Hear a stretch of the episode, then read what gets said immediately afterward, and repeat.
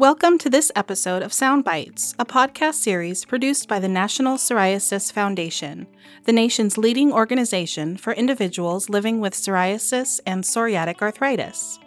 In each episode, someone who lives with psoriatic disease, a loved one, or an expert will share insights with you on living well. If you like what you hear today, please subscribe to our podcast and join us every month at Soundbites for more insights on understanding, managing, and thriving with psoriasis and psoriatic arthritis. My name is Corinne Pettit, and I'm here today with dermatologist and psychiatrist Dr. Evan Rieder at the Ronald O. Perelman Department of Dermatology at NYU Grossman School of Medicine at NYU Langone Health, where he is also an assistant professor of dermatology. Dr. Rieder also hosts the dermatology show on SiriusXM's Doctor Radio, where he discusses a variety of dermatologic issues. Dr. Rieder is one of the few physicians in the U.S. who is board certified in psychiatry and dermatology, which offers a unique perspective on the management and quality of life associated with skin diseases such as psoriasis. Such perspective makes him the perfect speaker to address the connection and impact of psoriasis and mental health issues such as depression and anxiety. Well, welcome, Dr. Rieder. It's a pleasure to have you on Soundbites. Thank you for calling in today to address the very important topic of mental health and psoriatic disease. So, we know that there's a strong association between psoriatic disease, depression, and anxiety.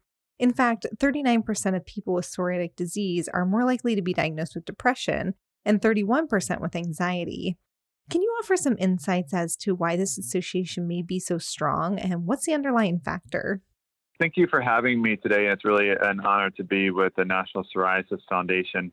I think in response to your question, a lot of the connection between psoriasis and mental health comorbidity is really intuitive. Our skin is often the element that we first show to the outside world, and it's the most likely target of first impressions from other people. And naturally, it may follow that if our skin is in disrepair or suffering from a psoriasis flare, we may feel embarrassed to be seen in public, anxious about our social interactions, or even depressed. But as we were learning about the connections between psoriasis and mental health, we found out that there's actually much more deep underpinnings, particularly to the ways in which depression, like psoriasis, may be tied to systemic inflammatory states. We know that stress is uh, an exacerbant of both psoriasis and depression, and its presence can cause systemic dysregulation throughout the body through a complex interaction of hormones, immune mediator cells, and neurotransmitters.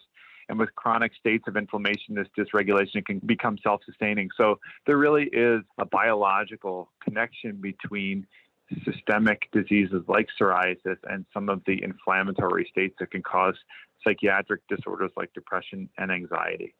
And given inflammation is a key factor, isn't it true this could be a physical, cyclic nature of chronic emotional stress that triggers psoriasis and vice versa? Yeah, we often talk about the vicious cycle of stress, stress being, eh, like I said, an exacerbating feature for both psoriasis and depression and anxiety. And these things can really feed off each other, whether it's psoriasis causing depression or depression causing psoriasis. Often we see this with our patients is that people get caught up in this cycle and it's very difficult to break. So 100%, this cyclic chronic nature of chronic emotional stress can trigger psoriasis and the reverse can happen as well. And could age of onset of psoriasis be a factor in the development of depression and anxiety? You know, I don't think we have entirely worked out the age of onset of psoriasis and how it interacts with depression and anxiety, but we do have some data to suggest that earlier onsets of psoriasis can be associated with higher rates of suicide. And you could extrapolate from that data that depression likely mirrors the data of suicide, although I can't cite the papers for a fact. We do know that, like many inflammatory states, psoriasis has two large peaks of, of onset in life in the 20s and 30s and in the 50s and 60s. And somewhat unsurprisingly, some of the major psychiatric illnesses, which are thought to have some degree of immune dysregulation, have similar peaks of onset and presentation. That's an interesting correlation. So, in addition to physical impact, what could also be driving this relationship? I know you mentioned perception of one's appearance as a factor, how people may stare or talk about your skin? Yeah, I think perception plays a large role, and it's one that we haven't completely worked out, but it's one I, I talk about because I think perception is important both from the perspective of the person who's living with psoriasis and from the perception of the outside observer. First impressions are really important in all of our human interactions. I wish they weren't, but that's sort of a, a, fact of life. And we sort of wear psoriasis on our skin. And for a lot of people, it's very difficult to completely conceal it. And when psoriasis is affecting the parts of the skin that are public facing, it can affect the way that we feel about ourselves in terms of self confidence and in terms of the way that we feel other people are reacting to us. And it can also affect the ways that other people react to people with psoriasis.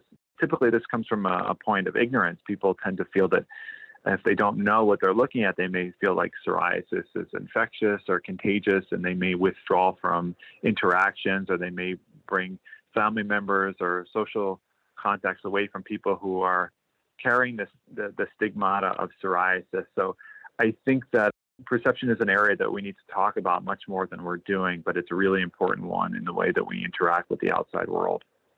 And can how people react to perceptions cause anxiety? What are the typical symptoms of anxiety? I think with psoriasis, we can see, see really two different forms of anxiety. We can see generalized anxiety and we can see social anxiety. Generalized anxiety is a, really a, a, condition of worry. It's people who have excessive worry. They're, they're preoccupied with worry, they have difficulty managing worry, and there can be different systemic effects that happen. People feel fatigued, they may feel irritable, they may have difficulty concentrating, they may have muscle tension, difficulties with sleep. And generalized anxiety affects the, the way we interact with the world in terms of our work and school and social life. Social anxiety is one that hasn't been worked out as much with psoriasis, but it's one that uh, anecdotally we see all the time.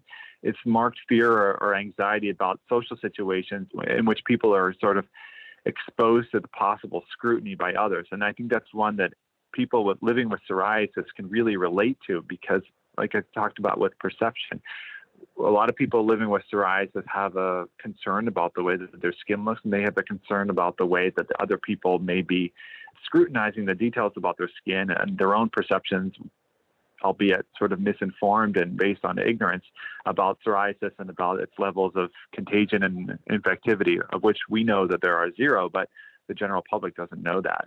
But people with living with social anxiety or social situations can provoke a lot of fear and anxiety, and they have a lot of difficulty interacting socially because of this. Since you mentioned psoriasis could be associated with fear of judgment, dating and long term relationships outside of immediate family members, what can mm. someone do to overcome such fears? Yeah, I think it's really hard because with psoriasis, we can see major impact on quality of life in general.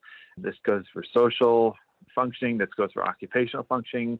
This can affect intimacy with intimate partners and lead to behaviors that can worsen psoriasis, like cigarettes and alcohol, which sometimes people use as forms of self medication. And we know that can be factors that can worsen psoriasis. So I think that one of the things that I try to convey to people living with psoriasis that education is so important. Education to your immediate circle is probably the most important thing. The people who are going to be coming in and out of your daily life, your family and your close friends.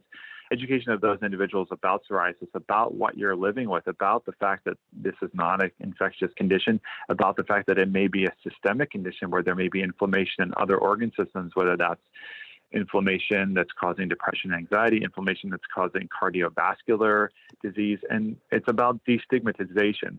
So taking away the point of ignorance and letting people know that this is an obstacle, a hurdle in life, just like many others, but it's something that people can live a healthy, normal life with, and that it's nothing that, that should, in an ideal world, affect that our intimate and our social interactions with other people. So I've heard that cognitive behavioral therapy, also known as CBT, is one effective method to help those who have psoriasis challenge their emotional thought patterns and responses. Can you explain how CBT works?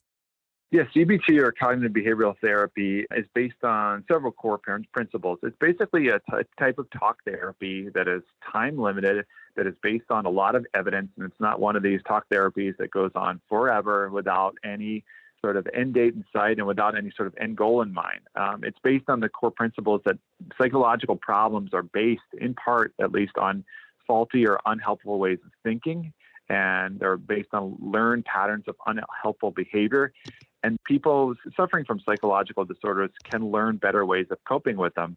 Because they're able to cope better, they're able to relieve the symptoms that they're going through, whether they are anxiety or depression or eating disorders. There's all sorts of different modalities of and programs of cognitive behavioral therapy to treat a whole laundry list of psychological dysfunctioning. And through a, a cognitive behavioral therapy program, people can not only learn better ways of coping, but they can be more effective in the way that they go throughout their daily lives.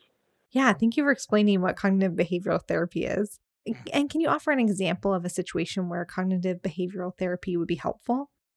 So, I mean, basically, what you would do is you would be in a situation where a person in cognitive behavioral therapy would learn to recognize the distortions in their thinking that are creating problems and then to reevaluate them in sort of light of a what's actually what's going on in a, a reality-based situation where they can talk about it with a therapist and they can do something called reality testing to see if they're distorting their beliefs or what they're actually going through is is reality based. And with that, they can get a better understanding of the behavioral and the motivation, and then they can use problem solving skills to sort of cope with these difficult situations in the future and develop a greater sense of confidence in your own abilities going forward. So one can imagine an example of a situation where someone may have depression that's associated with psoriasis, and they may feel that because of my skin, I am unlovable or no one will want to be with me, whether that's platonic relationship or a romantic relationship. And in a cognitive behavioral therapy session, you can see that actually psoriasis is just a small part of who you are. And it's maybe a hurdle, just like any other chronic medical condition, and it's something that can be overcome. And by putting yourself out there, being able to reality test and recognize that this is, again, a small part of who you are and it doesn't define you, you can put yourself out there. You can learn to accept rejection. You can also learn to move forward if you are rejected in social or romantic situations, and you can keep moving forward, knowing that this is, again, a part of the whole picture, but not something that has to define your life going forward. That's really good advice. Are there any pharmacological treatment options to help with either depression or anxiety?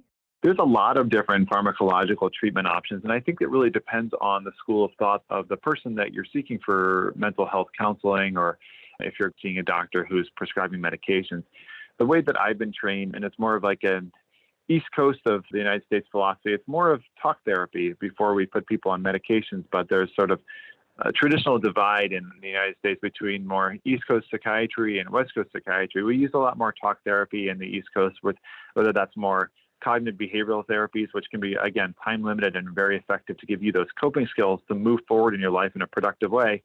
Unlike a medication, where, the, where if a medication is being helpful and you take away that medication, you won't have any skill set to help you move forward.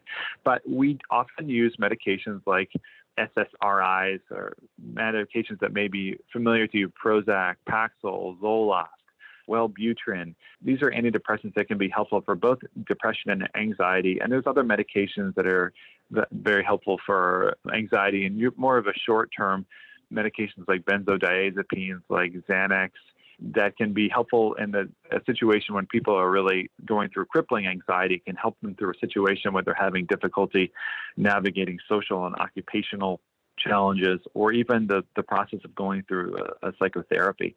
So there's lots of different tools that we have our, at our disposal. But again, my personal philosophy is always one of talk therapy if we can do it, and then medications would be a second line of defense.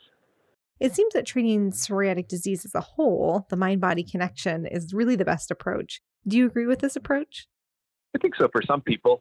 I think for a lot of people living with psoriasis, it's really just limited to the skin, and they can put some topical corticosteroids on from time to time. Maybe they'll do some light therapy and they'll get better. But for a lot of people who have systemic involvement and have psoriasis that's severe, we have to think about it more holistically. We have to think about what psoriasis is doing to the heart, what it's doing to the blood sugar, what it's doing to our body weight, what it's doing to our brain, and what it's doing to our skin and our joints. Have to think about this stuff holistically. And uh, for a lot of the people, it's about breaking that cycle of stress and getting out of that vicious cycle. Once you can break that cycle, it becomes easier to let up on the skin disease, to let up on the joints, and to let up on what's going on in the brain and the body. But yeah, that holistic approach can be very helpful for people who are really struggling to live with psoriasis that's affecting them on a systemic level. And how can we spread the word that treating both the body and the mind are important factors in addressing psoriasis or psoriatic arthritis? We hear about the reluctance to go on a systemic therapy despite the impact of inflammation on the body, which you just mentioned. How can we encourage more people to think about the overall effect on the body? Yeah, I think it's really hard. I think in an ideal world, none of us are on any medications. And I think making the jump to be on a cream can be a lot for some people. Making the jump to be on a pill can be a lot for some people. And making a jump to be on an injection medication is, I think, a, a difficult jump for everyone to go on to. And I think that even in a world that's sort of post fact, right? It's difficult to, to talk to some people when truth isn't truth for a lot of people anymore. And so we, often I tell people to look at the facts. We look at these medications, these biologic medications. While you may want to, may not want to take an injection, these are medications that help everything about psoriasis. They decrease systemic inflammation, and, and in a lot of ways that we can think about them as antidepressants, because we have people who go through the trials, and we see not only that their skin gets better, but their depression scores get better as well. But I think it's really helpful to try to meet people where they are and as doctors, what we try to do is develop the relationship first. For people who are ready to go on biologics, we go on biologics together. But for people who are not ready for them, we give people information. And when they're ready for that, to make the next step, we sort of go down that road for them. But I think sort of destigmatization and recognizing that the med- these systemic medications, these biologic medications, are exceedingly safe, they're exceedingly effective, and they keep getting better and better and better and not only treating it psoriasis of the skin, but psoriasis of the joints and treating depression and the whole body together. But I think it's a really big challenge, and I think education helps to a certain extent, but also recognizing that everybody comes into the world of medicine with their own cultural experiences, their own social experiences, and their own biases and hesitancies, and working with everybody as an individual and sort of going through the process with them and taking baby steps when we have to, taking big steps when we're ready to do it together is, I find, the best option because not everybody's ready to make that leap. What a great response. Thank you.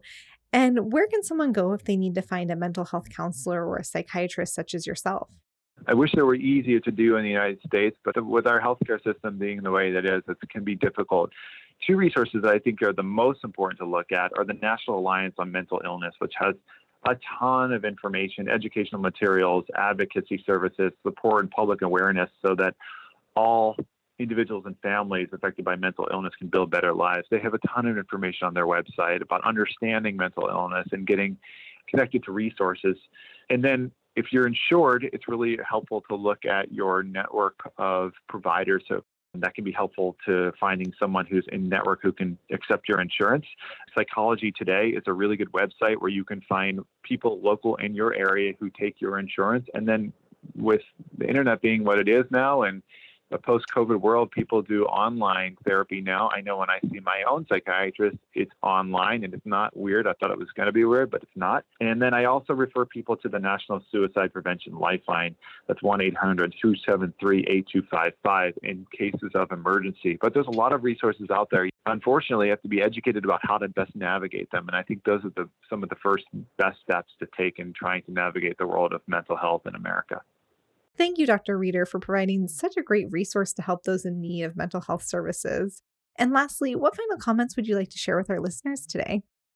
I just like to end with a couple thoughts, and that is psoriasis. We know that it's a systemic disease of the skin and the joints, cardiovascular system, but increasingly we're seeing that psoriasis is also a disease of the brain as well. It can cause depression and anxiety, and we're looking at other outcomes as well for many, many people living with this condition.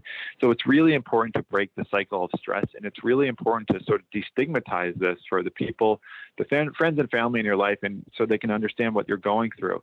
And I would just like to destigmatize the field of the mental health professions. I always tell my patients, I see my psychiatrist myself. It's a, it's a time where it's 30 minutes or an hour just dedicated to you and to sort of help you deal with the things that you're going through in, in your life, whether that's socially or occupationally or that's medically.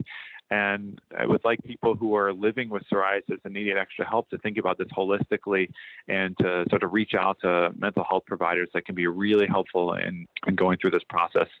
Well, thank you again, Dr. Rieder, for providing a vision of hope for those who have psoriatic disease, depression, and anxiety. Your comments about the systemic effects and tips you provided are very helpful, and I hope will reach someone in need. If you would like more information, contact the Patient Navigation Center to request a free Emotional Impacts Quick Guide, which offers tips on how to handle social stigma and manage relationships. Request your copy today by calling 1 800 723 9166 or by emailing education at psoriasis.org. We hope you enjoyed this episode of Sound Bites for people with psoriasis and psoriatic arthritis. If you or someone you love has ever struggled with psoriatic disease, our hope is that through this series, you'll gain information to help you lead a healthier life and inspire you to look to the future. Please join us for another inspiring podcast. You can find this or all future episodes of Sound Bites on Apple Podcasts, Spotify, iHeartRadio, Google Play, Gaana, and the National Psoriasis Foundation webpage. To learn more about this topic or others, please visit psoriasis.org or contact us with your questions or comments by email at podcast at psoriasis.org.